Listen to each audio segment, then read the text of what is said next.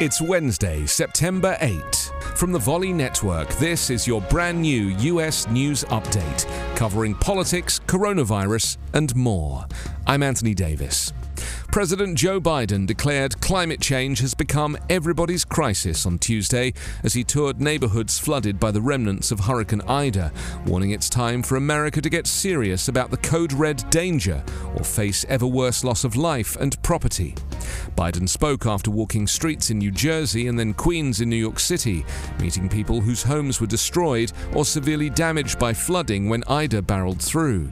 The storm dumped record amounts of rain onto already saturated ground and was blamed for more than a dozen deaths in the city. The president said the damage everyone is seeing, from wildfires in the west to hurricane havoc in the south and northeast, is turning climate change skeptics into believers, but that years of unheeded warnings from scientists, economists, and others mean time for action is short.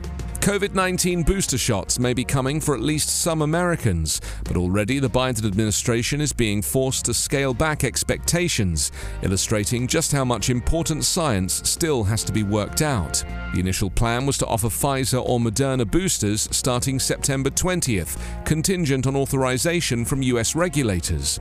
But now administration officials acknowledge Moderna boosters probably won't be ready by then. FDA scientific advisors will publicly debate Pfizer's evidence on September 17, just 3 days before the administration's target. If the FDA approves another dose, then advisors to the CDC will recommend who should get one. Your daily US News Update is part of the Volley Network. Subscribe, rate, and review online via your favorite podcast app.